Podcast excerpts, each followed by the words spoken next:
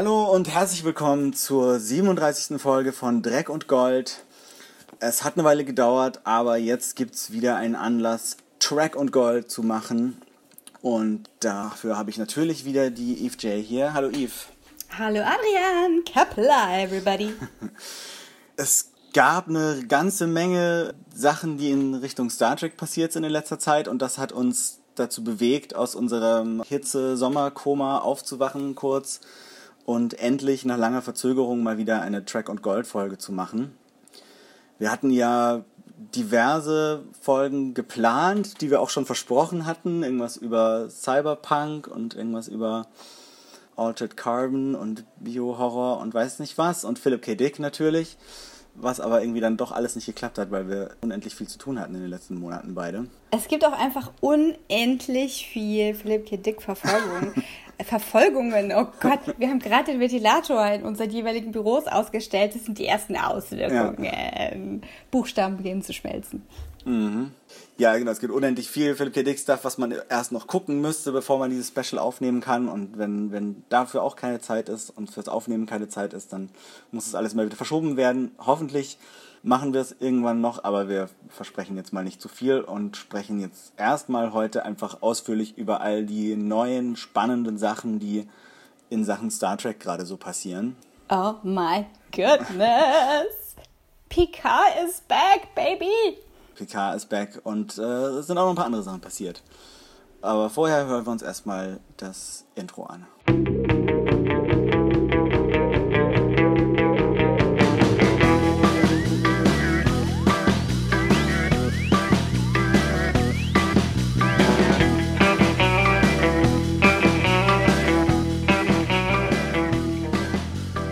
Also Bevor wir zu Picard is back und so weiter kommen, das ist vielleicht so ein bisschen der Höhepunkt der Episode, darauf wollen wir erstmal hinarbeiten, können wir vielleicht nochmal kurz einen Blick in die Star Trek Filmwelt werfen, oder? Ja, also da tut sich ja überraschenderweise auch einiges. Ja. Ich, ich warte ja immer noch darauf, dass die Reboot Track Crew zurückkommt, weil ich die super cool finde. Ja. Aber ist das überhaupt realistisch? Ist es tatsächlich mittlerweile. Also nach Star Trek Beyond sah es ja eine Zeit lang so aus, als, als wäre es irgendwie erstmal wieder begraben, weil der nicht so richtig gut lief und irgendwie es dem, dem Studio Paramount auch nicht so richtig gut geht finanziell.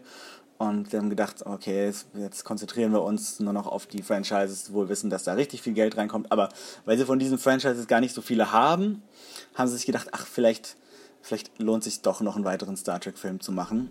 Und äh, im Fernsehen ist ja, oder naja, im, im Streaming ist Star Trek ja auch gerade wieder im Kommen und da wollen sie nicht hinterherhinken.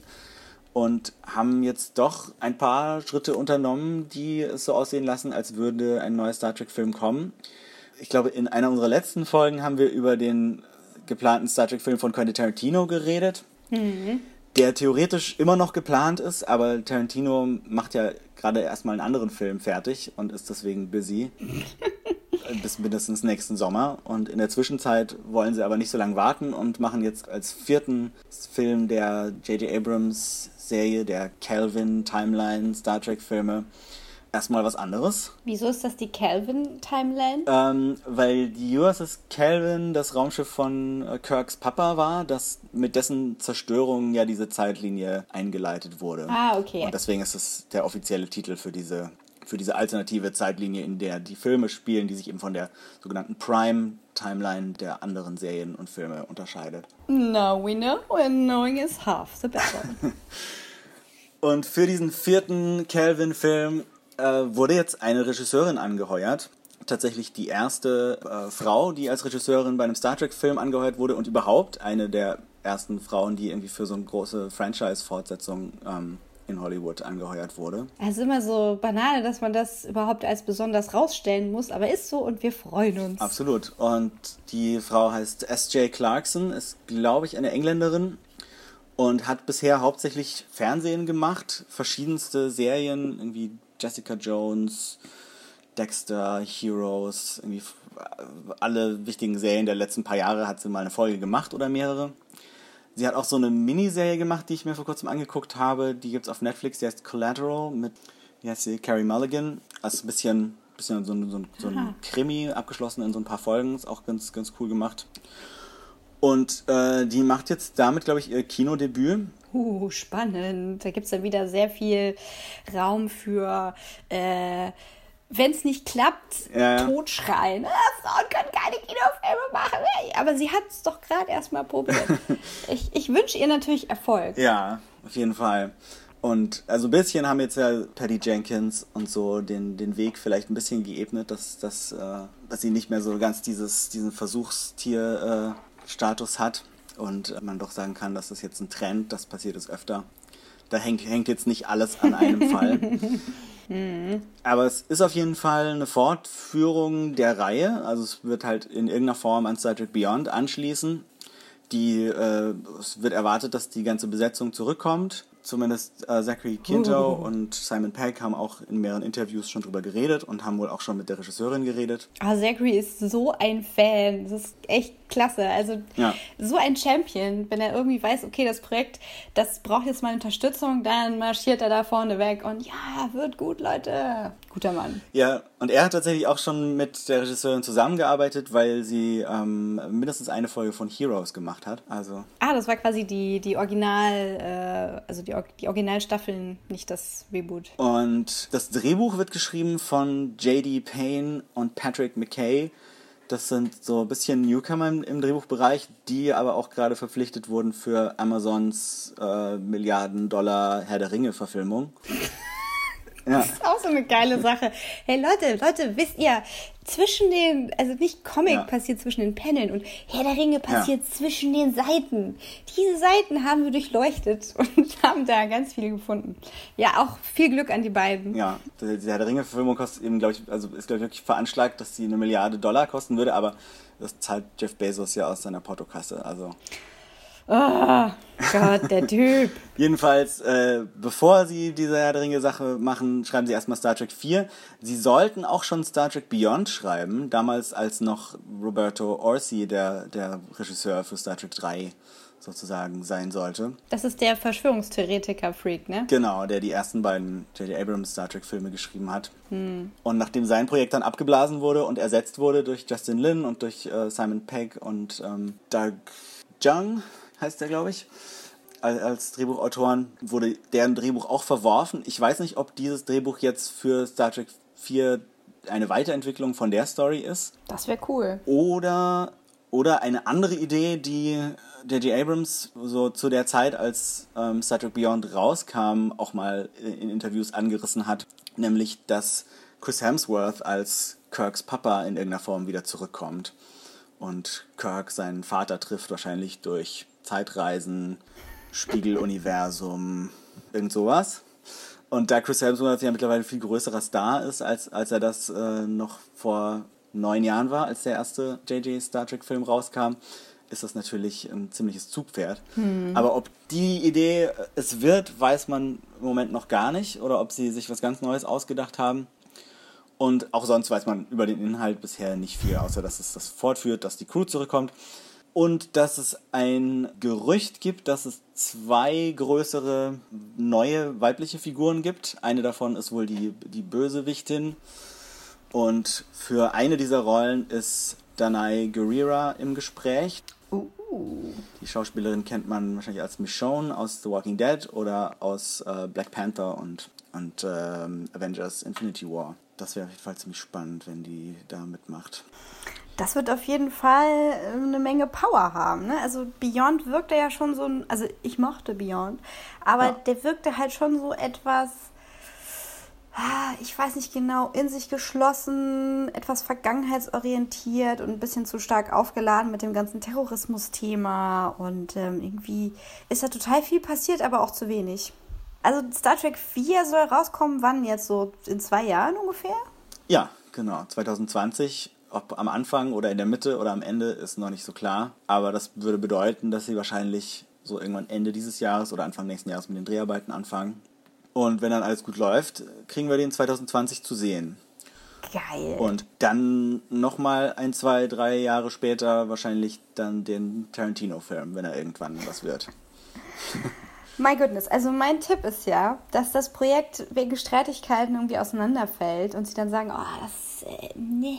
Und dann wird das einfach so ein loser Tarantino Science-Fiction-Film, auf dem irgendwann mal mit so einer ganz groben Nagelfeile das Star Trek-Logo so abgefeilt wurde. Das wäre auch cool. Also da würde ich mich, glaube ich, sogar mehr drüber freuen. Aber. Er könnte ja einfach den Orville-Film machen. äh, naja, ja. eher nicht. Habe ich ja versucht weiterzugucken, The Orville. Okay. Und dann habe ich gedacht, ah, es wäre doch super, wenn ich das noch vielleicht für heute so ein bisschen vorbereite. Ich stehe mhm. nämlich bei, bei äh, Folge 8 ähm, und okay. ich glaube, es gibt 13. Ja. Was für ein Quark. Also geguckt, Neddy hat's nicht, Amazon hat's nicht. Mhm. Ähm, dann habe ich ein bisschen recherchiert, habe gesehen, ah, hier, Maxdome hat's. Ja. Äh, habe mich da angemeldet äh, für den Testmonat. ja. Habe dann direkt wieder gekündigt damit, weil, ne, man hat ja dann 14 Tage Kündigungsfrist, in dem Zeitraum mhm. bin ich nicht da. Ähm, dann haben sie mich überzeugt, irgendwie für 2 Euro noch ein halbes Jahr da zu bleiben. Ich so, okay, cooler Deal, mache mhm. ich. Hab gesucht, ah, ach so, ich muss trotzdem irgendwie 26 Euro für die Staffel zahlen oder irgendwie 3 Euro pro Folge. Also, ach so, die haben das, haben das, gar, nicht, gar nicht in der Flatrate integriert. Nein, irgendwie. ich wusste ja überhaupt nicht, wie Maxdome funktioniert. Ja. Aber die sind sehr kulant gewesen. Ich habe dann direkt wieder alles gekündigt, hm. habe jetzt noch diesen Freimonat, kann damit aber überhaupt nichts anfangen, weil, ja, aber na gut, ich habe es probiert. Ich habe es probiert. Ja. Ich muss wohl einfach noch ein bisschen warten oder halt das Geld ausgeben. Was auch okay wäre, wenn man halt nicht schon. Die Hälfte, über die Hälfte gesehen hätte, ja. Ja, aber ich meine, also man kann sie auch einzeln kaufen, ja, okay. aber hey, ich habe Netflix, ich habe Amazon, ich ja, habe dies, ich habe Hoops, ich habe Schnoops. Gut, so viel dazu. Und äh, Star Trek TV geht auch einiges ab, oder? Ja, genau. Nicht nur von The Orville kommt eine neue Staffel, sondern auch von äh, Discovery und noch viel mehr. Fangen wir mal an. Kurz äh, nachdem wir unseren letzten Podcast gemacht haben, wurde so eine Deleted Scene aus dem Star Trek Discovery ähm, Staffel 1 Finale veröffentlicht. Und das war eine Szene, die wahrscheinlich noch hinten dran gehängt hätte werden sollen, was für mich gar nicht funktioniert hätte. Vielleicht sagen wir kurz, dass wir jetzt, äh, dass, dass wir jetzt ein bisschen äh, Star Trek Discovery spoilern und auch diese Bonusszene spoilern. Wenn ihr euch die angucken wollt, setzen wir einen Link in unsere äh, Show Notes rein. Map, map, map, map, Spoiler-Alarm! also in dieser Bonusszene sieht man äh, Michelle Yeoh als äh, ehemalige Emperor Giorgio, die jetzt auch auf Kronos, auf dem klingonischen Heimatplaneten, äh, in diesem Orion-Viertel eine Bar aufgemacht hat anscheinend oder vielleicht auch diese Bar übernommen hat, in der wir immer uns rumgetrieben haben. Ich glaube schon, dass sie das so gemacht hat. ja, und da kriegt sie Besuch von einem glatzköpfigen männlichen Trill und der fängt irgendwie an, sie, sie so ein bisschen blöd anzuquatschen und stellt sich dann aber irgendwie irgendwann als, als jemand vor, der für die Föderation arbeitet und zwar genauer gesagt für Sektion 31.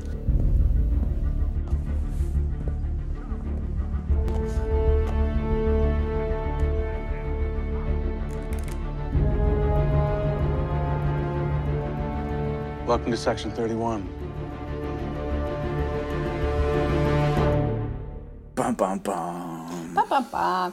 Kenner wissen, das ist äh, die Black Ops äh, des Star Trek-Universums, die sich irgendwann mal gedacht haben, äh, wir spalten uns von der Föderation ab und existieren als so eine Art Home Galaxy Security fernab mhm. äh, der etablierten Regeln. Und da gibt es verschiedene Interpretationen von der Sektion 31, aber zum ersten Mal kam die vor bei Next Generation, oder? Äh, nee, bei Deep Space Nine tatsächlich. Also sogar, ich glaube, erst, erst so gegen Ende von Deep Space Nine kamen die zum ersten Mal vor und haben versucht, Julian Bashir zu rekrutieren und hatten dann nochmal einen kleinen Auftritt bei Enterprise, ich glaube da auch in der letzten Staffel. Ja, ja, ja, mit äh, hier Dings. Ähm, Malcolm Reed war das, glaube ich. Um, yes, Old Man Reed. der, der war dann nämlich schon Mitglied ja. und ähm, dann sollte der da wieder. Ach, verflixt, ich hätte jetzt wirklich geschworen, dass, äh, dass es diese Folge gab, wo Picard undercover gehen muss. Stimmt aber gar es gibt, nicht. Äh, es gibt auf jeden Fall Folgen, wo Picard undercover gehen soll, aber die haben dann noch nichts mit, mit Sektion 31 zu tun. Man könnte es dann so ein bisschen retconnen, ja. dass da so manche, manche von den Sternenflottenoffizieren, von den Admirälen, von den Bösen, die man so kennenlernt, immer mal wieder, dass die vielleicht da mit denen, mit denen unter einer Decke stecken. Ja, aber Admiräle sind fast immer böse. Böse. Ja, vielleicht wurden die auch gegründet von den von diesen Stacheltentakeln im Hals des ah, ja, genau. Aliens. Con diese Cons Parasiten. Conspiracy aus TNG Staffel 1, wo den Leuten der Kopf, Kopf platzt. Genau. Voll gut, aber also das fände ich total witzig, wenn das wirklich die Origin Story wäre von Sektion 31. Gar, gar, gar. Ne, sie gab es ja offensichtlich schon hunderte Jahre vorher bei Enterprise. Ja, aber, Aber wei- also wer weiß, wie lange es diese Parasiten schon gab. das stimmt auch wieder. Warum muss das denn eine Menschenidee sein? Ich meine, okay, Menschen sind die rassistischsten offensichtlich in der Galaxie, aber Parasiten. Leute, Parasiten. Ja, jedenfalls äh, in dieser Bonusszene packt er dann am Ende so als großes Reveal so ein Schächtelchen mit einem Sternenflottenabzeichen aus, von dem die Hälfte schwarz ist. Und genau dieses Abzeichen haben wir, ich glaube, in der dritten Folge von Discovery auch schon mal gesehen, auf der Discovery. Ach, das ist diese Black Ops Nummer gewesen. Ja, ja, was, was total absurd ist, wenn die Sektion 31 eine Organisation ist, von der niemand was weiß und niemand was wissen darf. Und überall, wo sie hingehen, laufen sie mit diesem offiziellen Abzeichen rum. Ja, oder Sektion 31 äh, tarnt sich innerhalb von, dieser, von diesem, sag ich mal, Sicherheitsservice, von diesem, weiß ich nicht, wie, wie man die nennen soll, Next Level Galaxy, Homeland Security, something, something. Oh je, zu warm. Also war aber echt gut, weil, also erstens mal war das keine Bar, das war, das war ein Amüsierhaus.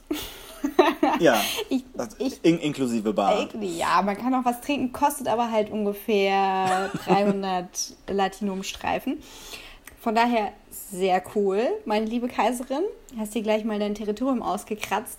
Und äh, wie hat sie nochmal reagiert? Hat man das gesehen?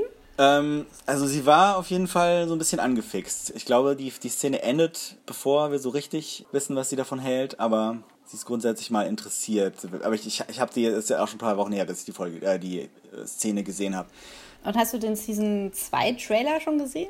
Ja, aber noch, noch kurz zu der Szene, äh, also Sektion 31, da denkt man natürlich dann auch an das Kennzeichen der Discovery, was ja 1031 ist. Also kann es sein, dass das überhaupt noch weiter zurückgeht. Und ähm, wir haben jetzt auch schon erfahren, dass, dass Alan Van Sprang, der diesen Sektion 31 Offizier spielt, in der zweiten Staffel wohl auch auftauchen wird. Also Das heißt, wir haben also einen Trill mit Glatze und Sektion 31 Agenda. Okay. Ja, der in irgendeiner Form auftauchen wird, vielleicht zusammen mit Emperor Giorgio, die ja doch in irgendeiner Form wahrscheinlich auch wieder zurückkommen wird. Ja, ja, also Wir irgendjemand, können gespannt sein. irgendjemand muss ja diesen Amüsierbetrieb schmeißen. Also vielleicht sehen wir ihn auch in dieser Rolle. Wer weiß, vielleicht ist es ein Dex. Wer wagt es zu hoffen? Ich möchte hoffen. Hoffnung stirbt zuletzt. Genau, aber wie du gerade schon erwähnt hast, gibt's jetzt seit, äh, seit der San Diego Comic Con vor ein paar Wochen auch einen richtigen Trailer für die zweite Staffel. Und da sieht man gleich eine Menge interessanter neue Sachen. Captain Christopher Pike requests permission to come aboard. Well, Commander, this is awkward, but the best way to get into a cold stream is to jump right in. I'm here to take command of the Discovery under Regulation 19, Section C. Your directive is only instituted when an imminent threat is detected. Federation sensors picked up seven red bursts, spread out across more than 30,000 light years. These mysterious signals are beyond anything we understand. Is it a greeting? A declaration of malice? Let's find out. Aye, sir. Wir haben ja im Finale kurz die Original Enterprise gesehen. Und da wurde, glaube ich, auch schon gesagt, dass Captain Pike der Kommandant ist. Und der taucht jetzt auch als, als Figur in der neuen Staffel auf, als, und zwar nicht nur als Gastauftritt, sondern der scheint wirklich äh, eine der Hauptrollen in der neuen Staffel zu haben. Gespielt wird er von Anson Mount, den man äh, kennt aus Hell on Wheels und aus äh, Inhumans, falls das irgendjemand geguckt hätte. Ich hätte es geguckt, also die ersten drei Folgen habe ich durchgehalten. Wer war er denn? War er Black Äh, Bolt? Black Bolt, ja, genau. Oh, this face. Äh, okay. Der sieht tatsächlich Jeffrey Hunter relativ ähnlich, also dem Original-Pike-Darsteller aus der Originalserie. Das stimmt. Und passt ganz gut. Und er hat sogar, wie man im Trailer sieht, auf der Enterprise die äh, so eine Variation der klassischen goldenen Originalserienuniform an. So ein bisschen mit diesem Kragen, mit diesem asymmetrischen Kragen, den sie bei Discovery alle haben, aber sonst alles schön in Gold und mit den Streifen an den Armen und so weiter. Gefällt mir fast besser als die, als die äh, Discovery-Uniformen. Ich habe es nicht gesehen. Ich äh, äh, spare mir das ne, mit den Spoilern wieder bis zur Season 2. Aber sprich ruhig weiter. Ich lausche ganz gebannt. Ein, ein, ein bisschen äh, spoiler ich dir dann trotzdem. Kein Ding. Und der kommt jetzt auf die Discovery. Warum, weiß man nicht genau. Wahrscheinlich ist irgendwie der Warp-Antrieb der Enterprise kaputt oder so. Oder die Discovery kann irgendwas mit ihrem Sporenantrieb, was die Enterprise eben nicht kann. Und er übernimmt das Kommando über die Discovery. Das heißt, wir lernen nicht den geplanten neuen Discovery Captain kennen, sondern Captain Pike wird jetzt vorübergehend der Discovery Captain. Oh mein Gott, das wird sowas wie der Defense Against the Dark Arts Teacher bei Harry Potter werden. Wir werden nie einen neuen Captain haben. Auf Jede, Discovery. genau, jede Staffel ein neuer Captain. I'm in. Und die haben irgendein seltsames Ding mit so leuchtenden Sachen in irgendeinem so Nebel, das, was sie aufklären müssen. So genau weiß man es nicht, aber es gab jede Menge interessante Bilder. Es gab auch ein paar lustige Momente. Eine weitere Figur, die wir im Trailer schon sehen, die auch vorher schon angekündigt war, ist Tig Notaro, die äh, Komikerin, als Chief Engineer Jet Reno, die sie anscheinend von irgendeinem anderen äh, defekten Raumschiff aufgabeln. Und wir haben ja nie den Chefingenieur der Discovery kennengelernt in dem Sinne. Also Stamets war ja eigentlich nur für den Sporenantrieb zuständig und wer für den Warp-Antrieb zuständig ist und für die restlichen mechanischen, elektronischen äh, äh, Komponenten haben wir nie wirklich gelernt. Und ich könnte mir vorstellen, dass, äh, dass sie eben dann die Ingenieurin der Discovery auch wird. Achso, okay, weil der Job auch gerade frei geworden ist. Ähm, Ja, vielleicht, ja. Niemand hat den gefüttert. Die haben irgendwie den, den Engine Room zugemacht und dann war die Ja. Sache mit den Pilzen und irgendjemand sagt, hallo, ich weiß, dass es euch nicht interessiert, wer der Koch ist, später, und, äh, ich will nicht sterben. Okay, sehr cooler Name, Jet Reno, sehr passend. Ja, und Tig Notaro, ich weiß nicht, ob du sie kennst, Sure, äh, ist sure. auch eine echt coole, coole ähm, Comedian. Und das finde ich ziemlich spannend, dass, dass wir da eben noch eine weitere. Vor allem hat sie halt auch schon ein paar Jahre auf dem Buckel, so an professioneller Schauspiel und eben nicht nur Comedy-Erfahrung. Und das finde ich halt auch irgendwie ganz wichtig, dass wir nicht so eine Truppe von 20-Jährigen haben, die halt irgendwie dann Ja. das Schicksal des Universums leitet. Ja, dadurch, dass, dass ähm, Jason Isaacs raus ist, ist natürlich so das Alters, der Altersdurchschnitt ähm, der Crew ein bisschen gesunken. Und da ist das eigentlich ganz cool. Ist sie der neue Space Dad? Who knows?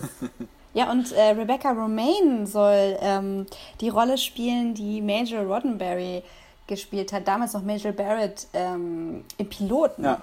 Genau, die haben wir im Trailer nicht gesehen tatsächlich, aber es wurde dann auch äh, auf der Comic-Con angekündigt, dass eben Number One, die erste Offizierin der Enterprise zu Zeiten von Captain Pike, äh, auch auftreten wird und gespielt wird von Rebecca Romaine, die man vielleicht aus den ursprünglichen X-Men-Filmen als Mystique kennt oder aus diversen Serien. Und das ist, denke ich, auch mal ganz vielversprechendes Casting und vor allem auch spannend, äh, diese Figur halt äh, mal wieder da zu haben und mehr über die zu erfahren, weil man wusste eigentlich nie so wirklich, wer die ist. Sie hatte nicht mal einen richtigen Namen oder vielleicht war Number One ihr Name. Also tatsächlich war das wohl damals so gedacht. Ich habe irgendwie vor kurzem ein Interview mit DC Fontana, die eine der ähm, Autorinnen der Originalserie war, gehört, wo sie eben gesagt hat, dass das tatsächlich die Absicht war, dass Number One ihr Name ist, weil sie kommt von irgendeinem Planeten, wo sie halt die beste und klügste war und deswegen Geil. Number One des Planeten. Also Seven of Nine, aber halt Number One. Das ist Ja, cool. ja, One of One. Aber in den, in den Romanen, also die Romanautoren äh, wussten davon wohl nichts und haben ihr dann irgendwann den Namen Una gegeben, also äh, Commander Una. das ist cool. Ja, mal gucken, an was sie sich halten. Im ersten Star Trek Discovery Roman kommt sie auch vor und da wird sie auch als Commander Una vorgestellt. Also könnte ich mir vorstellen, dass sie das übernehmen. Love it. Love it. Das ist ungefähr so auf Platz 1 der Babynamen. Nova, Una, läuft. Ah, ich bin sehr gespannt. Also auch, weil ich hoffe, dass dann so ein bisschen äh, Verehrung für Major Roddenberry da durchsuppt in diesem Bestimmt. Figur. Ja. Und wer auch noch mitspielen wird, ist natürlich Spock. Da erfahren wir im Trailer aber nur, dass er zu dem Zeitpunkt, wo sie, wo die Enterprise auf die Discovery trifft, nicht an Bord ist und irgendwie gerade auf eigener Faust unterwegs ist, eventuell auch verbunden mit diesem Mysterium mit den leuchtenden Dinger in dem komischen Nebel. Und Michael Burnham besucht sein leeres Quartier und äh, wer den spielt, wissen wir noch nicht, aber er wurde wohl schon besetzt. Also Spannend. Ja, das Genau. ist cool. Ey, das ist so ein. Ach, es musste so viel Zeit vergehen, um zu diesem Effekt zu kommen, dass, ähm, dass die Besetzung von Spock ungefähr den gleichen Stellenwert hat wie die, die neue Besetzung von Doctor Who. Es ist so, jetzt hatten wir einen neuen Spock und jetzt kommt vielleicht der nächste ja. neue Spock und alle so, oh, who's it gonna be? Oh, und werden die Ohren gut aussehen? Und spielt er ihn, spielt er ihn wie ähm, wirklich einen Halbvulkanier oder spielt er ihn wie einen ja. kalten Vulkanier? Und was wird es sein? Wir werden sehen. Ja, weil der, der Spock in der ersten Pilotfolge, also in The Cage, in der Originalserien-Pilotfolge mit Captain Pike, war noch ganz anders. Er hat auch gegrinst und gelacht und ähm, war nicht so, wie man die Vulkanier später kennt. Und ähm, vielleicht war er da noch mehr in Touch mit seiner menschlichen Seite, wer weiß. Also äh, Leonard Nimoy hat ja in dieser Doku, die man sich angucken kann, die sein Sohn gemacht hat, ähm, mhm. immer mal wieder so sehr tiefe Einblicke in Spock gegeben und so ein Ansatz ist, dass Spock eine sehr tiefe emotionale Welt hat und mhm. sehr viel empfindet. Aber das, was dann eben an Rationalisierung passiert und wie er nach außen agiert, ist einfach nochmal was anderes. Und dass er allein halt durch seine Intelligenz und seine philosophische Einordnung ja, so, ähm, so dieses ähm, Außerirdische erzeugt hat. Das fand, ich, das fand ich interessant, weil er nicht einfach nur so ein Space Elf war, mhm. sondern er hat wirklich versucht, was anderes zu machen und hat sich dann eben auch mit, mit der inneren Haltung beschäftigt.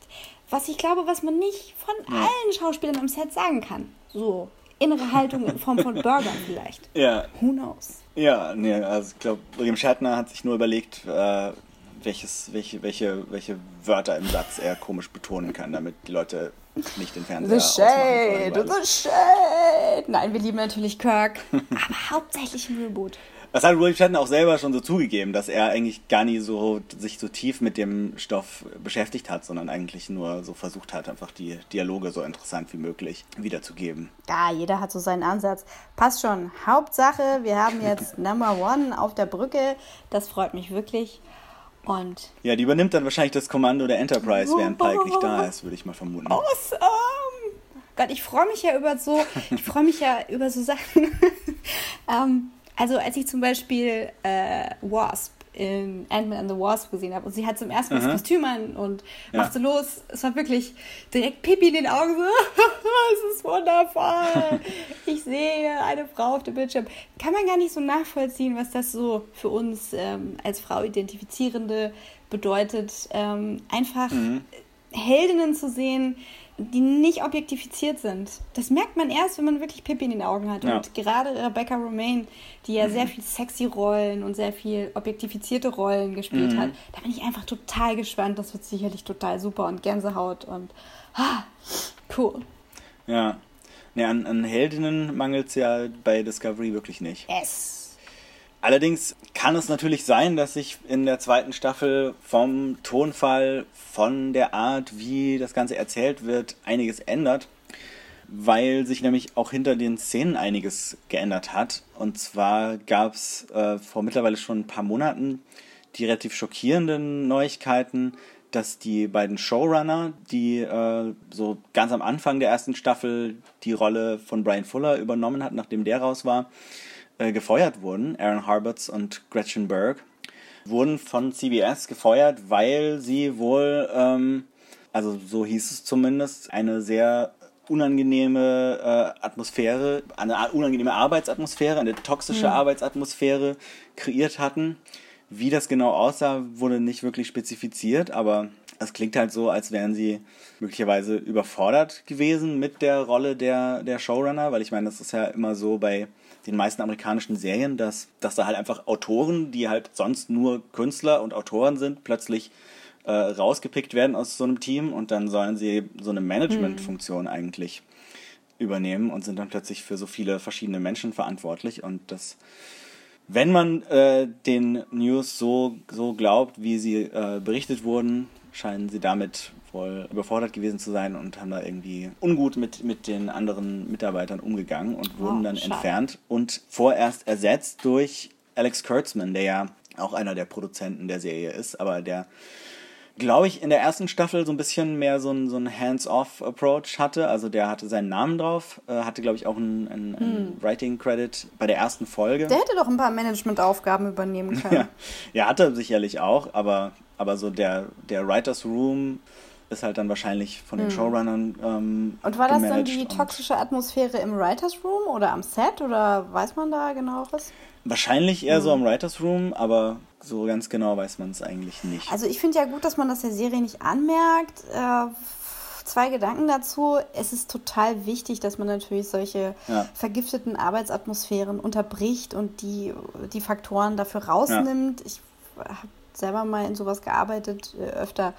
Und das ist ganz schwierig, weil der Fisch fängt einfach am Kopf an zu stinken und da kann das Team halt noch so sozial kompetent sein und Familiengefühl haben, wenn der Chef halt einfach ein Choleriker ist oder auch selber überfordert mit den Spannungen und des, des Ablieferns, dann werden die Regisseure und die Showrunner Ja. auch Teil des Problems. Der zweite Gedanke dazu, warum dürfen sie nicht daraus lernen? Vielleicht hätte man sagen können, okay, das ist jetzt so und so gelaufen, wir machen es halt nächste Season anders ja, würde man vielleicht bei einer Marke machen, die nicht so groß ist und äh, vielleicht sind auch einfach ein paar Sachen gelaufen, die absolute No-Gos sind. Aber ich finde es schade, dass Gretchen Burke raus ist. Echt, also pff, wenn sich die Tonalität jetzt komplett ändert, nee, na gut, schauen wir uns das mal an. ja, also ich glaube, die ersten paar Folgen von der neuen Staffel haben die beiden noch gemacht und wurden quasi erst so auf halber Strecke äh, entfernt und ersetzt. Uh, okay. Ähm, ob man das dann merkt, werden wir sehen. Jetzt, äh, wie gesagt, die kreative Regie hat jetzt Alex Kurtzman übernommen, der ja zusammen mit Roberto Orsi die beiden J.J. Abrams Star Trek-Filme geschrieben hat. Der auch ähm, einige der Transformers-Filme geschrieben hat und den Tom Cruise, die Mumie-Film, da hat er auch Regie geführt. Okay. Also sein, sein Output als Autor ist, ist relativ durchwachsen, würde ich sagen. Äh, gut, ja gut, was man schreibt und was am Ende draus wird, das sind zwei Paar Schuhe. Aber ja, Ja, ja. Okay. Hat Kurtzman, hat er auch an, an Lost mitgearbeitet? Nee, ne? Nee, äh, Fringe Ah, hat er Fringe das. mit, mit, mit Orsi zusammen kreiert. Und das fand, fand ich eigentlich ganz cool. Ja, gut, das passt natürlich total mit Sektion 31 und irgendwelchen Spionagegedöns. Spiegeluniversum Ja, da werden wir und, da ein bisschen ja. was von haben. Na gut. Mal sehen. Ähm, ich finde ihn erstmal als Showrunner nicht so super spannend, aber er hat auf jeden Fall irgendwie die Erfahrung mit Star Trek und vielleicht ja, gibt er auch dem Rest des, des Autorenteams, wo ja doch einige sehr talentierte Leute dabei sind, den Raum, die Story so weiter zu erzählen, wie sie das in der ersten Staffel und äh, am Anfang der zweiten Staffel geplant hatten. Das Ganze ging einher oder wurde dann kurz danach noch dadurch ergänzt, dass Kurtzman nämlich nicht nur jetzt hier Discovery übernimmt, sondern überhaupt, nachdem ja hier die Mumie und das dazugehörige Dark Universe äh, mit den Universal Monsters ähm, gefloppt und äh, in der Versenkung verschwunden ist, Nicht tief äh, mehr genug. Zeit hat. Sie haben doch neulich diesen schwarzen äh, Sarkophag ausgebuddelt. Das war bestimmt so ein Movieplot. Buddel tiefer! Tiefer! Genau. Und äh, nachdem das nicht so geklappt hat, hat er jetzt ja mehr Zeit und hat gedacht, okay, jetzt, jetzt konzentriert er sich voll auf Star Trek, hat mit CBS irgendwie einen großen Vertrag unterschrieben und soll jetzt eine Riesenmenge an verschiedenen Star Trek-Projekten produzieren. Das erste davon, was angekündigt wurde, auch bei der Comic-Con noch, sind die sogenannten Short Tracks. Das sind äh, vier ungefähr 15-minütige Kurzfilme, die im Star Trek Discovery Universum spielen, teilweise auch mit Figuren aus Discovery und die diesen Dezember, bevor es dann im Januar mit der zweiten Staffel von Discovery weitergeht, ähm, auf CBS All Access und dann hoffentlich bei uns auch bei Netflix laufen sollen. Cool, cool. Ist das so zum Überbrücken oder zum Hypen? Ja, oder? also ein bisschen zum Überbrücken, damit die Leute vielleicht schon einen Monat früher ihr CBS All Access Abo wieder erneuern. Und so ein bisschen auch, um, um ein bisschen Backstory hinzuzufügen für manche Figuren. Also wir werden mehr erfahren in diesen Kurzfilmen über Tilly, über Saru, über Harry Mudd. Bei dem Film wird der Harry Mudd Schauspieler Rain Wilson auch selber Regie führen, wenn ich das richtig verstanden habe. Oh, The Joy. Das wird dann so eine Art The Office-Nummer. Ja, vielleicht. Und dann gibt es noch einen vierten Kurzfilm über eine neue Figur, der soll Craft heißen. Und der wurde geschrieben von Michael Chabon. Ich weiß nicht, wo man den so ausspricht, wahrscheinlich schon. Das ist ein Romanautor eigentlich. Der hat ähm, den Pulitzer-Preis gewonnen für The Adventures of Cavalier and Clay. Hat auch The Wonder Boys geschrieben, wo es einen Kinofilm von gibt. Und äh, ist eigentlich gefeierter Romanautor, hat aber auch ein paar äh, Filme schon geschrieben, nämlich unter anderem Spider-Man 2. Was für mich immer noch so ziemlich der, der beste Superheldenfilm Der ist. Sam Raimi Spider-Man? Ja. Ah, okay. Oh, okay. Dann äh, mach mal. Und äh, das ist ja relativ aufregend, dass der jetzt hier bei Star Trek dabei ist. Äh, zu dem kommen wir später auch nochmal zurück. Aber ich finde das eine ganz coole Idee mit diesen Kurzfilmen. Was, wie, was denkst du dazu? Also mein erster Verdacht ist ja, dass sie einfach das, was jetzt Herberts und Burke äh, für die zweite Staffel gemacht haben, in diese, in diese Shots runterdampfen. Also, ah, da wird schon ein paar Sachen gedreht, aber es läuft irgendwie alles nicht mehr. Können wir das verwursten? Aber wenn das so charakterbasierte Shorts sind, dann passt das natürlich inhaltlich nicht. Das haben sie dann sicherlich nicht gemacht. Ähm, bin, ich, äh, bin ich gespannt. Also ich finde ja so explorative Kurzfilme sehr gut. Ich habe mich jetzt auch durch Steven Ja. Universe vermehrt mit dem 10-Minuten-Format angefreundet und ähm, finde es immer gut, wenn man genau die Informationen bekommt, die man braucht, um weiter zu träumen und weiter zu spinnen im kleinen Hinterstübchen. Das mache ich total gerne. Ja. Das schafft ja Netflix mit den Marvel-Serien immer nicht so ganz. Da ist immer so eine Folge zu viel dabei. Oder bei der Luke Cage Staffel 2 Oder auch so fünf Folgen zu viel. Stunden zu viel Material. Ähm, Ja. Aber hey, gut, darum geht es jetzt mal nicht. Und ähm, ja. Nee, aber, aber apropos Marvel, es gab ja eine Zeit lang, zu der Zeit, als Leute noch DVDs gekauft haben, gab es ja diese Marvel-Kurzfilme, die immer auf den DVDs von den verschiedenen Avengers-Helden drauf waren. Also irgendwie dann war auf der Iron Man 3 DVD war irgendwie ein Agent Carter Kurzfilm oder sowas. Ah ja. Ähm, das, das fand ich eigentlich eine ziemlich coole Sache. Fand es sehr schade, dass sie eingestellt wurde. Aber das war halt so eine Möglichkeit, mal so eine kleine Figur zu nehmen oder irgendeine kleine Sache aus diesem Marvel-Universum und dazu einfach mal so einen zehnminütigen Kurzfilm zu machen. Und so ähnlich stelle ich mir jetzt diese Short Tracks auch vor. Und Ja, das finde ich eigentlich ziemlich spannend. Äh, Ja, also ich frage mich halt, wie sie das dann. Ich meine, die Sets müssen ja wahrscheinlich dann schon stehen oder noch stehen, weil Ja. ich meine, die können das ja schlecht so als Kammerspiel machen. Also können sie schon, aber wir wollen ja wahrscheinlich ein bisschen, bisschen Gefühl dafür bekommen. Also Saru würde ich natürlich gerne mal in seinem Heimumfeld sehen. Ich würde gerne Ja. mal sehen, ähm, wer denn jetzt der Fressfeind ist von Saru tatsächlich. also Ja. finde ich immer noch sehr spannendes Thema, wie es den anderen Hähnchen geht. Ja. Ja. und Tilly, ja, Tilly, ich will alles über Tillys Haare wissen, natürlich. über Matt will ich nicht Genau, der ganze Film ist, ist nur ein, ist ein, ist ein, so ein Make-up-Tutorial, also ein Haar-Tutorial von, von Tilly. Ah, das wäre natürlich doof. Nein, Tilly soll bitte ganz abenteuerliche Sachen machen und ähm, Ja. Tillys Day Off, bitte, danke. Also das ist eben sehr spannend, aber das wird nicht die einzige neue Star Trek-Serie ähm, auf CBS All Access und bei uns hoffentlich bei Netflix bleiben, weil die jetzt nämlich bekannt gegeben haben, dass sie eigentlich am liebsten das ganze Jahr lang jede Woche eine neue Star Trek-Folge haben würden, Oh mein aber halt von Gott! verschiedenen Das Serien. ist wie in unserer Kindheit, Adrian. Oh mein Gott. Wir werden, wir werden so viel zu tun haben. Nein, aber das war doch, damit ist man aufgewachsen. Es läuft zu irgendeinem Zeitpunkt immer irgendeine Ja. Star Trek-Serie. Jeden Tag war es ja, Ja. war es ja zumindest in Deutschland irgendwie so in den 90ern lange so. Sat 1. Schön war's. Aber genau, und dafür, weil diese Staffeln heutzutage halt nicht mehr so lang ist, braucht man dafür natürlich vier oder fünf verschiedene Serien, um dieses ganze Jahr zu überbrücken, damit die Leute nicht ihr Abo zwischendurch kündigen. Und da gibt's jetzt diverse Gerüchte darüber, was für Serien geplant sind. Im Gespräch war zum Beispiel, wie schon ganz oft vorher, auch irgendwie im Filmbereich, eine Starfleet Academy Serie, wo wir halt so die Sternenflottenakademie kennenlernen und irgendwie die Studenten dort im Detail verfolgen. Also quasi für eine, für eine andere Zielgruppe dann, so für die Ja. Oh mein Gott, Genau. Tim, du hast beim Positronik-Test äh, abgeguckt. Bäh.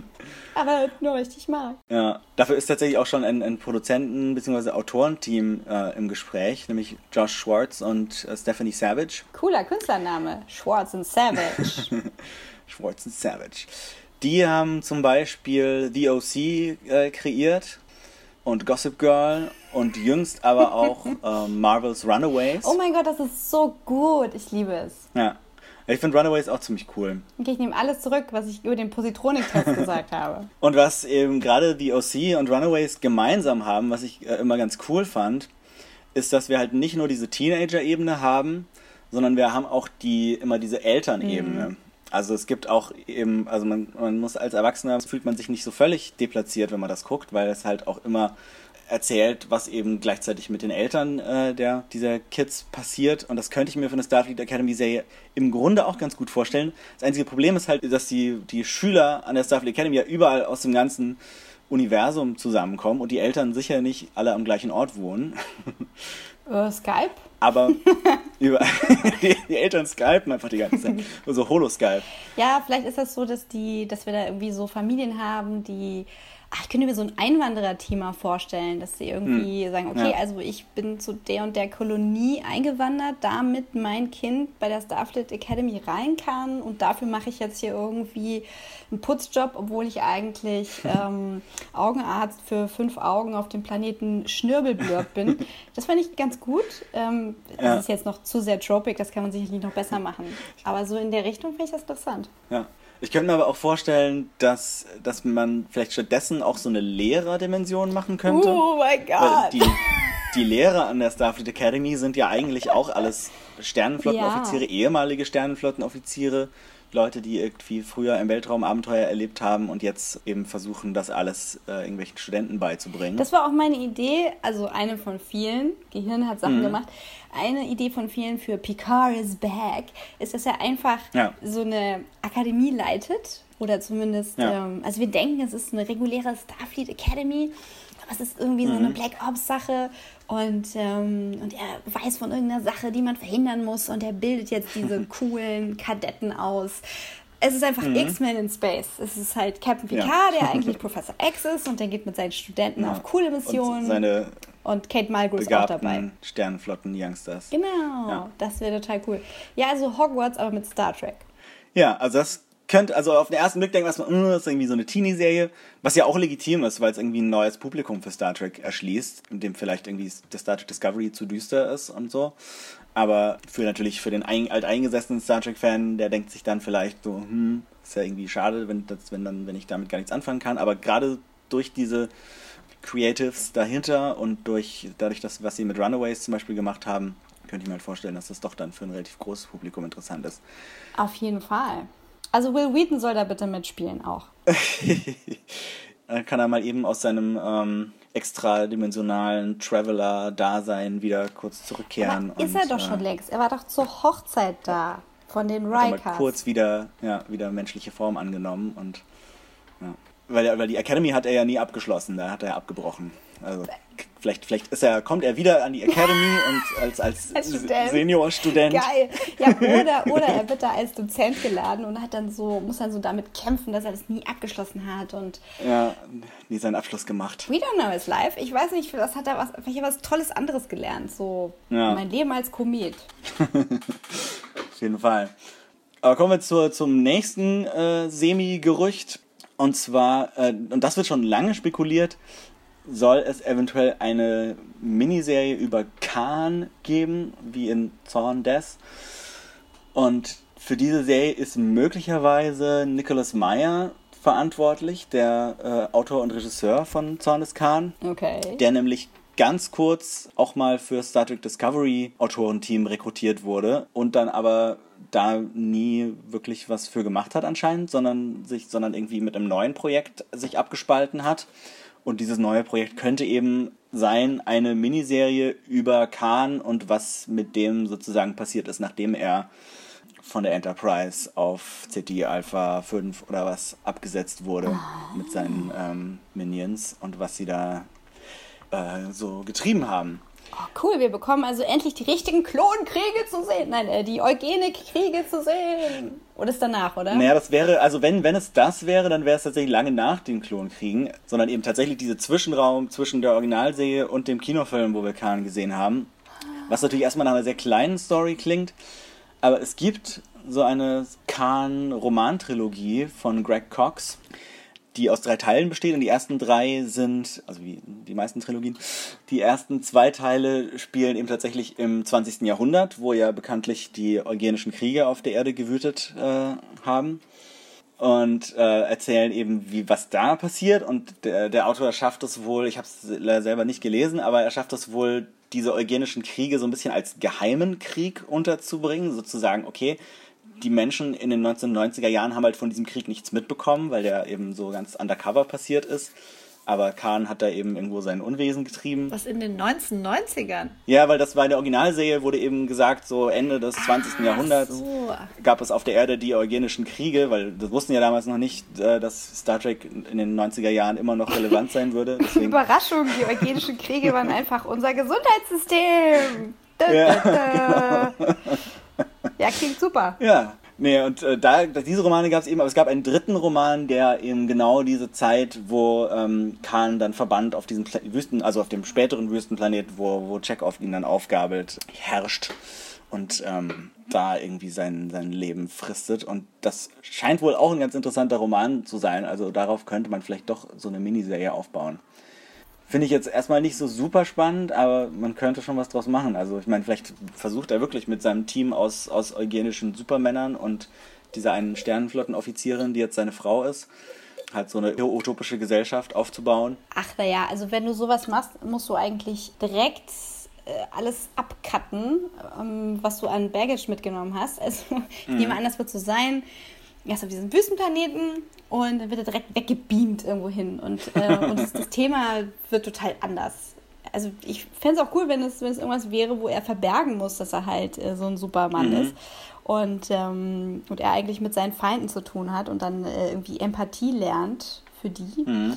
Und, äh, ja, aber es muss ja, bevor er dann doch diese Rache an Kirk üben will, spielen. Also irgendwie muss er am Ende dann doch wieder an dem Punkt sein, wo er. Da habe ich eine Lösung für, kein Problem. Verbittert ist. Ich habe für okay. alles Lösungen.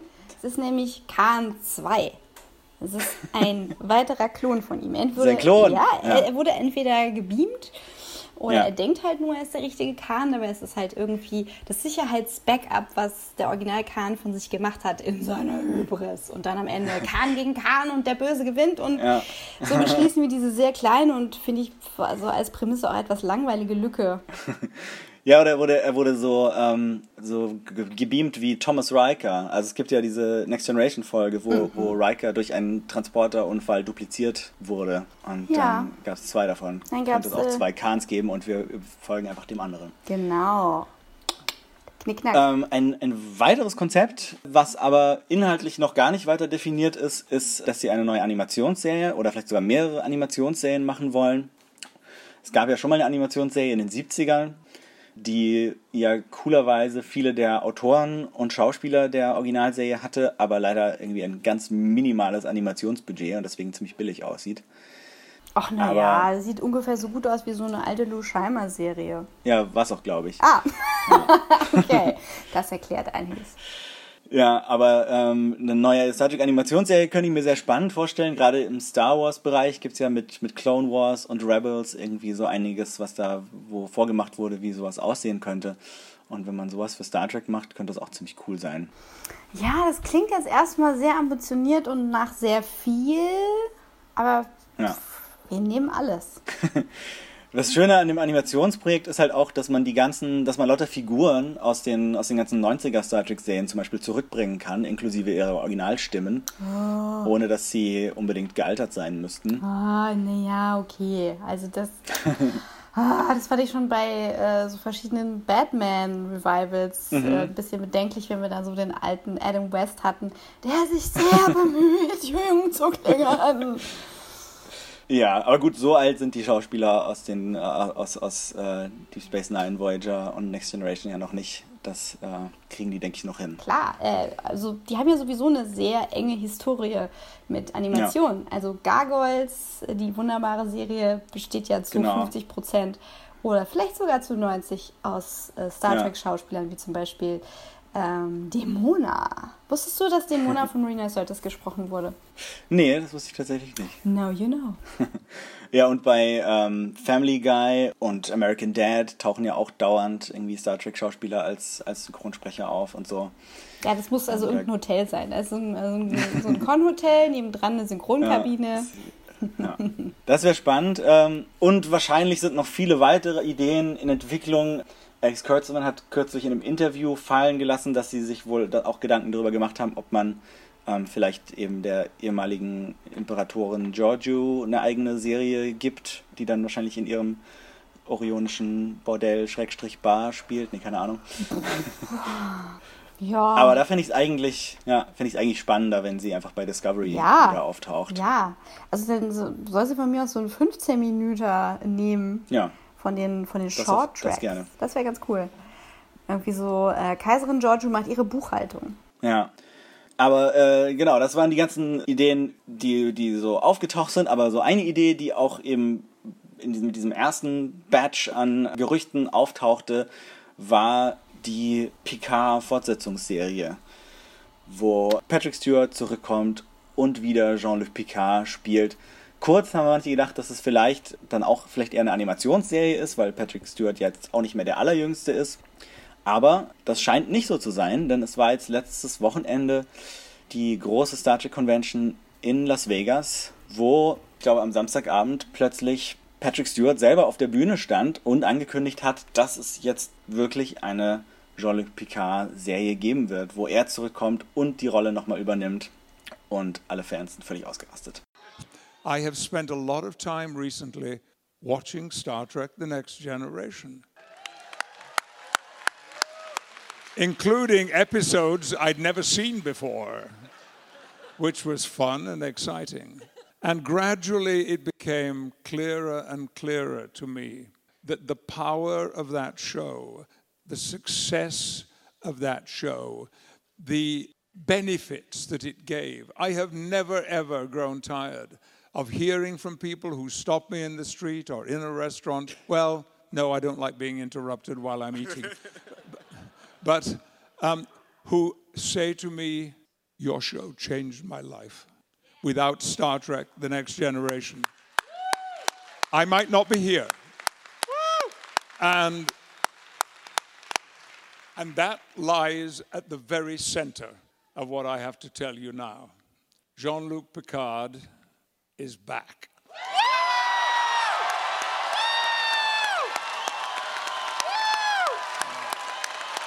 Das Internet war kaputt für ein ganzes Wochenende. Ja. Das war wirklich so, ein, äh, so eine Newsmeldung, die, die durch, also den sozialen Netzwerken wirklich durch, durch alle Schichten ging, wo alle ganz aus dem Häuschen waren. Also das hat man wirklich gemerkt, dass ähm, das nicht nur die, die klassischen Star Trek-Fans, die auch jede Woche über Discovery getweetet haben, das interessiert, sondern dass da wirklich ähm, ganz viele plötzlich äh, einen riesigen Nostalgie-Schub hatten und sich wahnsinnig gefreut haben. Ja, ich auch. Also, mein, meine Fanfiction könnt ihr auf Twitter nachlesen. Ja, also ich hatte natürlich gleich total die Ideen dazu, so, oh, was kann das sein? Das muss natürlich Picard in der Zukunft sein, also kein, keine Zeit davor, weil so ein, Ja. ne, war ja auch irgendwie ganz Das klar. wurde wohl auch, wohl auch gesagt, dass es wohl, ähm, also das ist so ziemlich das Einzige, was gesagt wurde, dass es ungefähr 20 Jahre nach Star Trek Nemesis spielen wird. Was jetzt einfach die Zeit ist, die vergangen ist seit Star Trek Nemesis. So, so ungefähr, genau. Zehn Jahre oder so. nee, Nemesis war, glaube ich, 2000 oder 2001. Also bis die Serie fertig ist, werden es dann schon fast 20 Jahre gewesen sein. Krass. Ja, dann passt das ja. Ja, nee, also Picard. Picard, was macht Picard in seinem Ruhestand? Hat er Ruhestand? Ist er Archäologe? Ist er Spion? ist er Admiral, was die langweiligste aller Sachen äh, wäre, Ja. ja. Ist er Ja. vielleicht wirklich Lehrer an so einer Akademie und macht die, die lustige X-Men-Sache, ja? Oder, ähm, oder ist er einfach nur so zu Hause und äh, hat sich zur Ruhe gesetzt, während Beverly arbeiten Ja. geht und sie leben in dieser wilden Ehe. Wer weiß, wer weiß. Also m, empfehle euch da mal bei @memj auf Twitter nachzugucken, was ich mir dazu ausgedacht habe. Und dann können wir mal reden über all die tausend Varianten, die mir dazu einfallen. Und ich fände es alles spannend. Und ähm, Ja. am geilsten wäre aber irgendwas, was seine, seine Hobbys aufgreift. Also wirklich dieses Archäologie-Thema, weil das hat meiner Meinung nach einfach die besten Episoden gegeben. Also gibt es diese eine coole, die mich nachhaltig beeindruckt hat, wo sie, was ich weiß, eine Doppelfolge oder sogar drei, wo sie nach den Ursprüngen des, nicht des menschlichen Lebens. Der hu- humanoiden Genau. äh, Gene quasi suchen, warum, also der Grund, warum die ganzen Aliens alle aussehen wie, wie Menschen mit Latex auf der Stirn. Genau, das war die Auflösung dessen, aber es war irgendwie so ein, es war so ein Space-Puzzle und es hat sich herausgestellt, dass Archäologen verschiedener Rassen danach gesucht haben und dann auch zusammenarbeiten mussten und dann hat sich eben herausgestellt, so, oh, und das ist so eine sehr von Perry Roden entlehnte Theorie. Es gibt so, sozusagen eine Serra-Rasse, die Aminosäuren äh, überall verteilt hat und quasi für ihre Nachkommen gesorgt hat. Und äh, ja, das ist so eine schöne Sache. Diese Archäologie-Sachen machen Spaß. Picard, der Actionheld. Picard, die Vaterfigur. Picard, der Lover. Picard, der Shinson. Das wäre mein persönlicher Favorit. Bitte macht das. Gebt mir eine Serie, wo Sachen passieren, wie dass Picard herausfinden muss, äh, was Sektion 31 plant und er verhindern muss, dass dieses, diese ganze Sache mit dem Pilznetzwerk nochmal aufkommt, weil es eine sehr gefährliche Waffe ist. Und es stellt sich heraus, er ist, und das stellt sich erst zu Episode 13 heraus, er ist eigentlich Shinson aus dem Spieluniversum und er ist so ein guter Typ. Weil der, der echte Shinson, also der ähm, hier im Universum, der hat ja echt Pech gehabt so in seinem Leben und überhaupt auch mit dem Film. Genau. Aber dieser Der Shinson. Spiegel ist cool. Ist natürlich das Gegenteil. Ja. Das wäre so schön. Bitte macht das. Danke. Also äh, Patrick Stewart hat ähm, bei dieser Ankündigung also zunächst mal so ein bisschen beleuchtet, warum er jetzt überhaupt zu dieser Rolle zurückkehren möchte, weil er das ja jahrelang nicht wollte. Er hat ja immer so gesagt, okay, er hat jetzt mit Star Trek abgeschlossen. Eben mit, äh, also 2002 war das mit, mit Nemesis, er gesagt, das, das war es jetzt für ihn, Star Trek ist jetzt beendet. Aber dadurch, dass äh, seitdem immer wieder Leute auf ihn zukommen, überall, immer wenn er eigentlich Shakespeare spielen will und ihm sagen, wie viel ihnen Star Trek The Next Generation und Picard im Speziellen bedeutet hat und wie sehr er ein Vorbild ist, hat er jetzt wohl doch Lust bekommen, diese Rolle nochmal aufzunehmen. Und äh, hat ein sehr schönes Statement geschrieben, was man auf, seiner, auf seinem Twitter und auf seiner Facebook-Seite nachlesen kann. Und er hat dann auch so fallen lassen, dass äh, der PK in der neuen Serie eben nicht unbedingt äh, noch Sternenflottenkapitän ist und dass er möglicherweise eine sehr andere Person geworden ist in diesen 20 Jahren, dass da irgendwie einiges mit ihm passiert ist. Ob in, in positiver oder negativer äh, Weise muss man dann rausfinden, aber das ist Ja, das wird er sich jetzt nicht so aussuchen können, denke ich. Also ich denke mal, das Kreativteam wird dann natürlich sehr auf ihn hören und da sehr auch so seine Ja. Wünsche versuchen zu berücksichtigen. Aber Ja. im Endeffekt wird das so sein wie bei Mark Hamill äh, und ähm, wie heißt er? Ryan ähm, Johnson. Ryan Johnson, äh, wo er sagt, hey, ich bin zwar diese Rolle, ich bin zwar Luke Skywalker, aber du machst jetzt diesen Film, ich vertraue mich dir Ja. an, mach dein Ding. Und ich denke mal, das wird bei Jean-Luc Picard genauso sein. Vielleicht werden wir auch erfahren. Ja, wobei er ja auch, er ist auch Produzent bei der Serie. Also ich kann mir schon vorstellen, dass er da einen gewissen Einfluss hat. Aber es gibt natürlich auch ein Autorenteam, ein, ein Kreativteam, das für die Serie verantwortlich ist. Das wurde auch schon bekannt gegeben. Und zwar äh, ist auch hier Michael Chabon dabei, der vorher erwähnte äh, Romanautor. Der hat das wohl geschrieben zusammen mit, äh, oder schreibt das zurzeit zusammen mit Kirsten Beyer, die auch bei Discovery mitgeschrieben hat, aber eigentlich äh, Star Trek Romanautorin ist und äh, die ganzen Voyager-Fortsetzungsromane geschrieben hat, was natürlich darauf hoffen lässt, dass sie vielleicht auch ein paar Voyager-Figuren in der Picard-Serie unterbringt. Oh my God, be still my heart. yes, bitte, Captain Janeway, bitte, bitte, bitte. Ad- Admiral Janeway. Ja, Space Goddess Janeway. ja.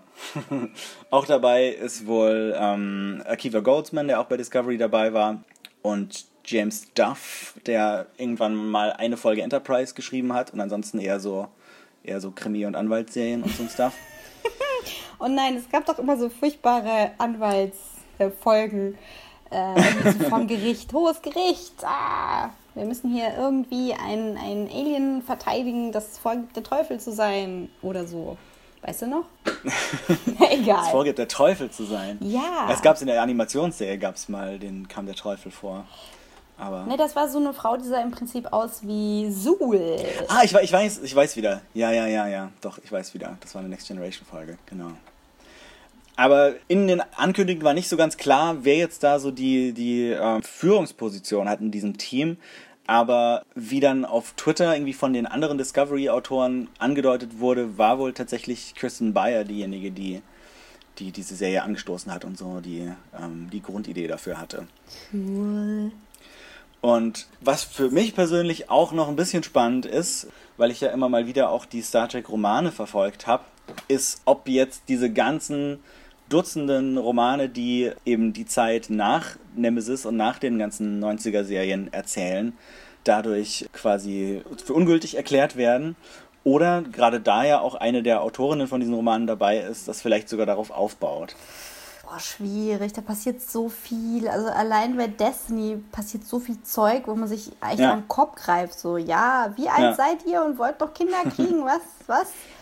Was passiert Ja, aber gerade, genau, gerade das Kinderthema ähm, ist bei Picard natürlich äh, ganz wichtig, weil er nämlich in den, diesen Fortsetzungsromanen, und das ist jetzt ein kleiner Spoiler für die Romane, wenn das jemand äh, interessiert, nämlich doch endlich mit Beverly Crusher zusammenkommt, was ja in der Serie nie passieren konnte, weil äh, die, damit die Folgen irgendwie in jeder Reihenfolge geguckt werden konnten und alle in sich geschlossen sind. Und mit ihr sogar ein Kind kriegt, einen Sohn, wenn ich mich richtig erinnere. Und das ist natürlich eine ganz neue Seite von Picard.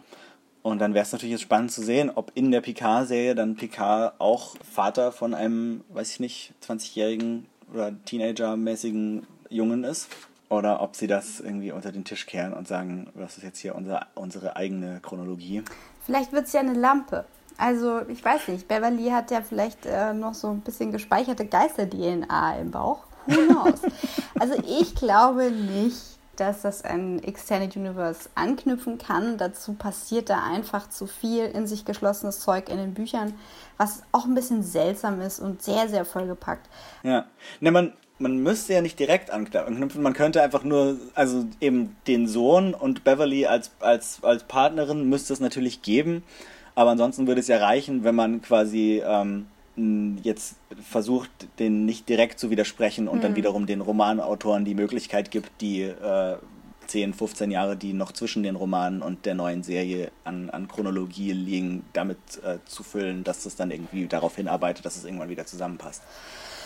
Ja, also hm, anknüpfend an die, äh, an die Vermutung, wie jetzt Picard und das neue Autorenteam funktionieren, im, also im Gegensatz oder vielleicht so ähnlich wie Mark Hamill und Ryan Johnson.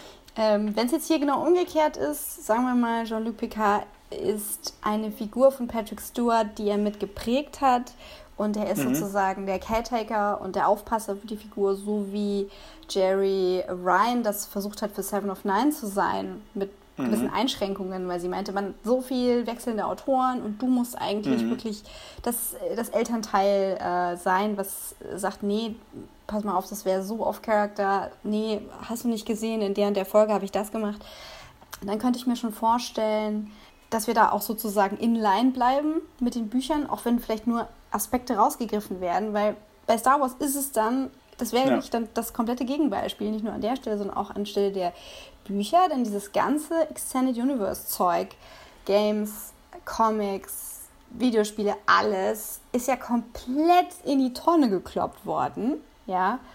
Ja, ja, Moment, aber das, da, da wurde ja eine neue Chronologie gestartet und seit ein paar Jahren ist es ja bei Star Wars eben gerade so, dass alle Bücher und Comics und Games eben tatsächlich schon äh, ja, ja, Canon klar, sind aber in der Chronologie alles der jetzt Filme quasi spielen. nach dem, also ab dem Zeitpunkt X, wo wir gesagt haben, Ja. es gibt jetzt ein Reboot, dann Klar. hat man gesagt, okay, jetzt muss das auch alles chronologisch Ja. ineinander greifen. Aber das Zeug, was halt eben in den 80ern, 90ern gemacht wurde, das ist alles in die Tonne gekloppt worden und dementsprechend glaube ich auch, dass ein paar Bücher, die eben zwischen den 90ern und 2000ern geschrieben wurden von Star Trek, genauso in Ja, die ja. Tonne gekloppt werden. Aber man vielleicht doch im Gegensatz zu Star Wars versucht, Ja. ähm, da ein paar Dinge rauszugreifen, die für die Fans auch gut funktioniert haben. So für die, für die alten Fans, weil ich meine, man wird Ja. jetzt ja neue gewinnen wollen. Wir können ja nicht alle irgendwie im Altersheim sitzen Mhm. und CBS abonnieren.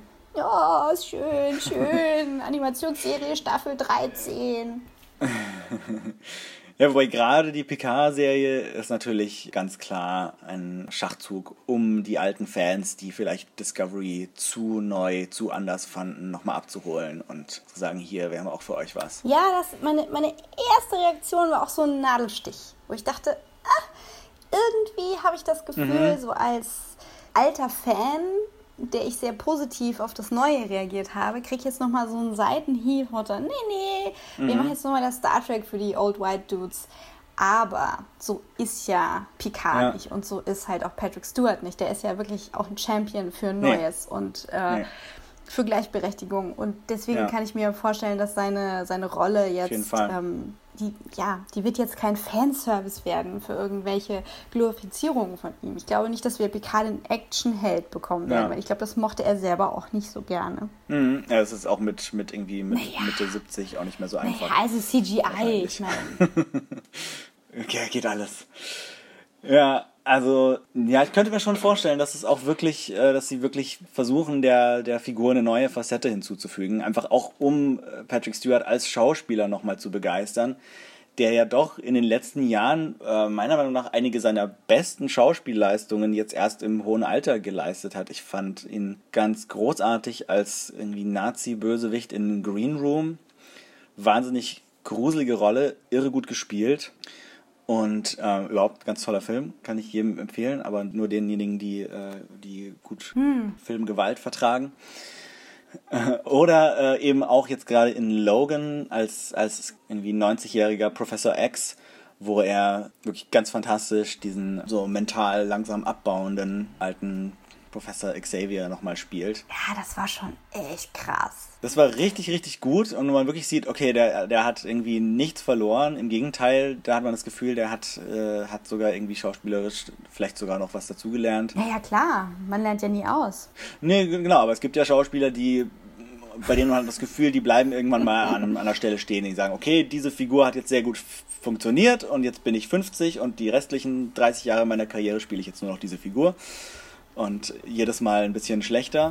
Welche Figur? Ja, also viele von den, also von, von den irgendwie diesen Method Actors aus den, aus den Ja. 70ern und so, irgendwie, wenn du jetzt äh, diverse Al, Al Pacino-Filme anguckst oder so, das ist dann irgendwie nicht mehr der, der revolutionäre Schauspieler, der, der in den 70ern und 80ern mal war. Nee, ich wollte sagen, welche Figuren meinst du, Adrian? Schauspieler, die immer die gleiche Rolle und. Ja, du weißt schon. Aber hey, dafür habe ich keine Zeit. Den ja, vielleicht keine auch, Zeit, aber, keine Zeit. ja. Die Picard-Serie.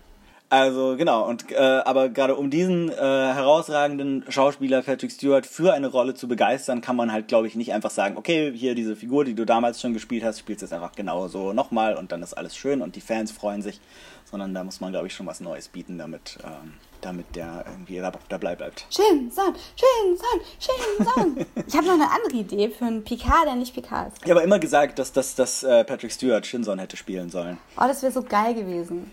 Aber das haben wir euch ja schon beim vorletzten Mal erzählt. Ja. Aber ich habe noch ein anderes Szenario. Ja, also, pass auf. Okay.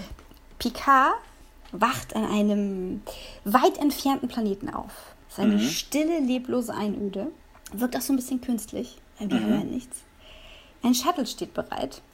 Und er vermutet, dass er im Nexus ist. Wir erinnern uns an den Oh. Nexus. Ja, ja. Aber nachdem er es schafft, äh, mit dem Shuttle aus der Einöde zu fliehen äh, und sich da irgendwie dann doch rauskämpfen muss plötzlich an großen Weltraumtintenfischen, ja, Ähnlichkeiten zu älteren Göttern durchaus beabsichtigt, da vorbei Mhm. zu kämpfen, merkt er, er ist im Zentrum des Universums. Und dann passieren irgendwelche Trifft Sachen. der Gott. Ja, nein, nee, also er, er merkt, er war da, also er war im Zentrum des Universums, hat sich jetzt gerade wieder rausgekämpft. Jetzt ist er wieder im Normal Space, flutscht durch irgendeine Anomalie, Sachen passieren und irgendwann sehr viel später, also dann passieren andere Sachen, dann sehen wir andere Charaktere, die andere Dinge machen und irgendwann später, sagen wir Folge 10, kommt raus, er ist ein Android. Ja, und zwar wurde dieser Android von Data gebaut, damit Picard ewig Be- leben kann. Von Before. Nee, von Data. Der wurde, der wurde noch von Data gebaut, nicht von Before. Okay. Weil Ja. Data kannte ihn ja besser. Ja. Also gut, Before würde ich sagen, der kann auch von mir aus jetzt im, in der neuen PK-Serie im Haushalt leben und so. Ja. So dritter So der, der äh, wischt irgendwie den Flur. Oh und, nein, Äh, wir sind so schlimm. Wir sind so humanist hier.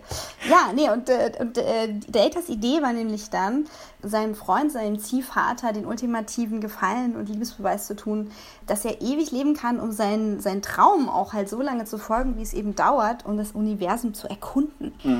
Und das kann man natürlich auch mit anderen Storylines kreuzen. Vielleicht findet ihn dann halt irgendwie der, der Shinson und äh, repariert ihn, nachdem halt der, der Picard-Android in so einem schlimmen Moment erkennen musste, dass er kein Mensch ist und jetzt seelisch nicht mehr intakt ist. Also wir wissen ja, so eine positronische Matrix verträgt das nicht ohne weiteres.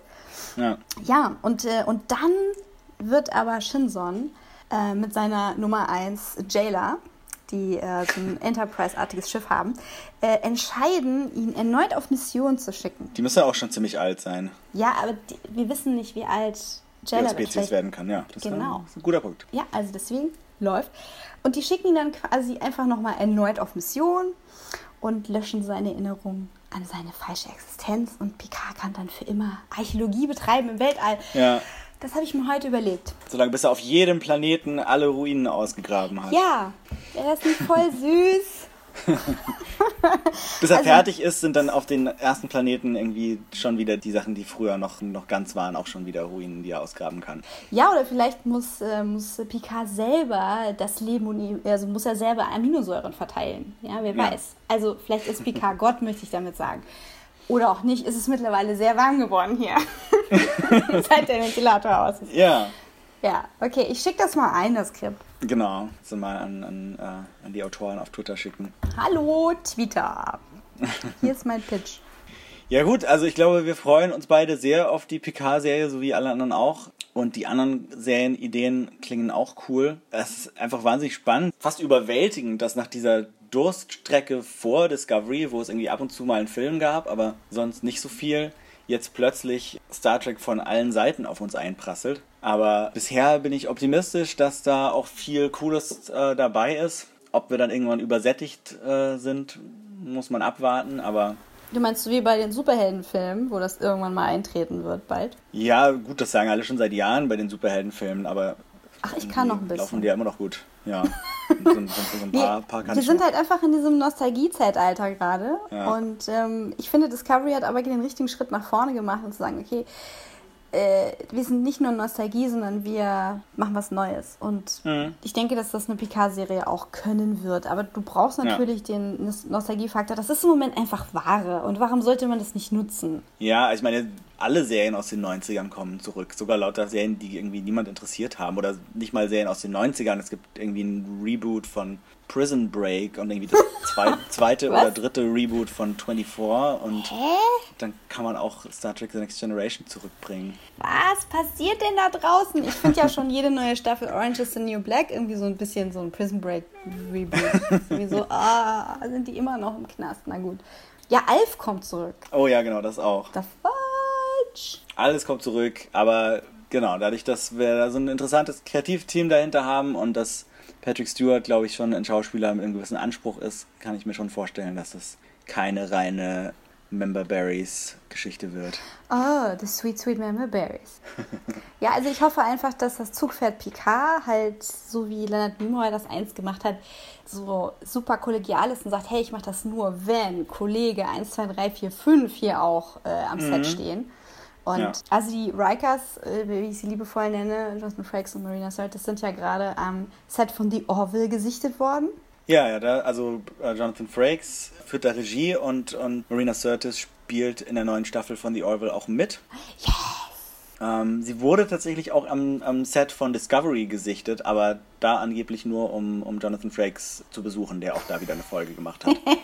Das hat sie ja immer gemacht, wie sie in ihren ganzen fast stand-up-artigen Con-Talks immer so erzählt. Äh, ist sie ja immer zu den anderen Sets gegangen, um da irgendwie, weiß ich nicht, hier Worf zu besuchen und halt irgendwie die Leute aufzumischen. Und wenn es Ja. irgendwie laut am Set war, so, ist Marina schon wieder da? Warum geht's hier nicht weiter? Hallo.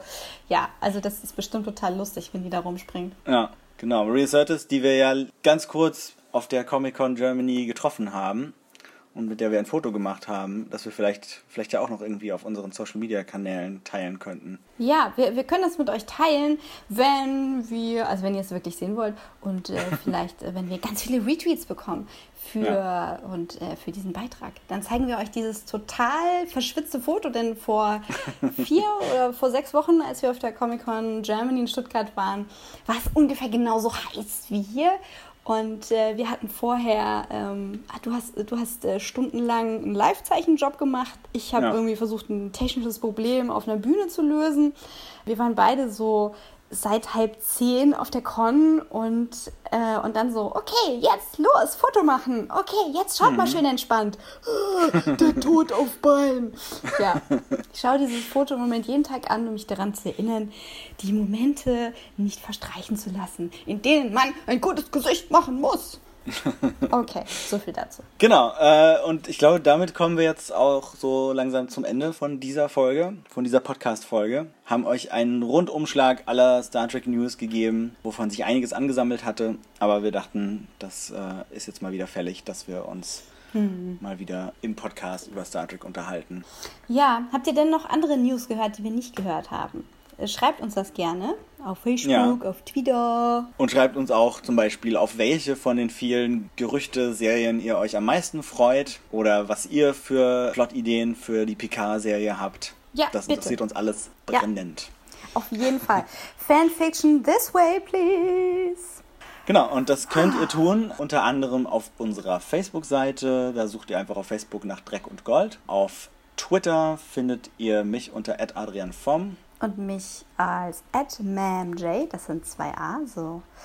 Und den Podcast findet ihr auf Soundcloud, auf iTunes, bei Overcast und allen möglichen anderen Podcatchern. Und da könnt ihr auch teilweise Reviews oder Kommentare hinterlassen. Darüber freuen wir uns auch sehr. Total, weil wir sind alle zusammen in diesem Sommerloch. Zusammen. Ja. Wir müssen da zusammen durch. Ja. Wir können uns gegenseitig kühle Gedanken schicken. Genau. Es ist bald wieder Winter. Vielleicht kommt ja auch eine ewige Eiszeit. Wer weiß das schon so genau? Star Trek wird äh, die Klimakatastrophe hoffentlich abwenden. Hoffentlich. Ja, und äh, hoffentlich schaffen wir es auch, bevor es Winter ist, nochmal eine Folge aufzunehmen. Yay! Vielleicht dann auch mal über ein Nicht-Star Trek-Thema. Das wird sich zeigen, aber wir wollen mal nicht zu viel versprechen.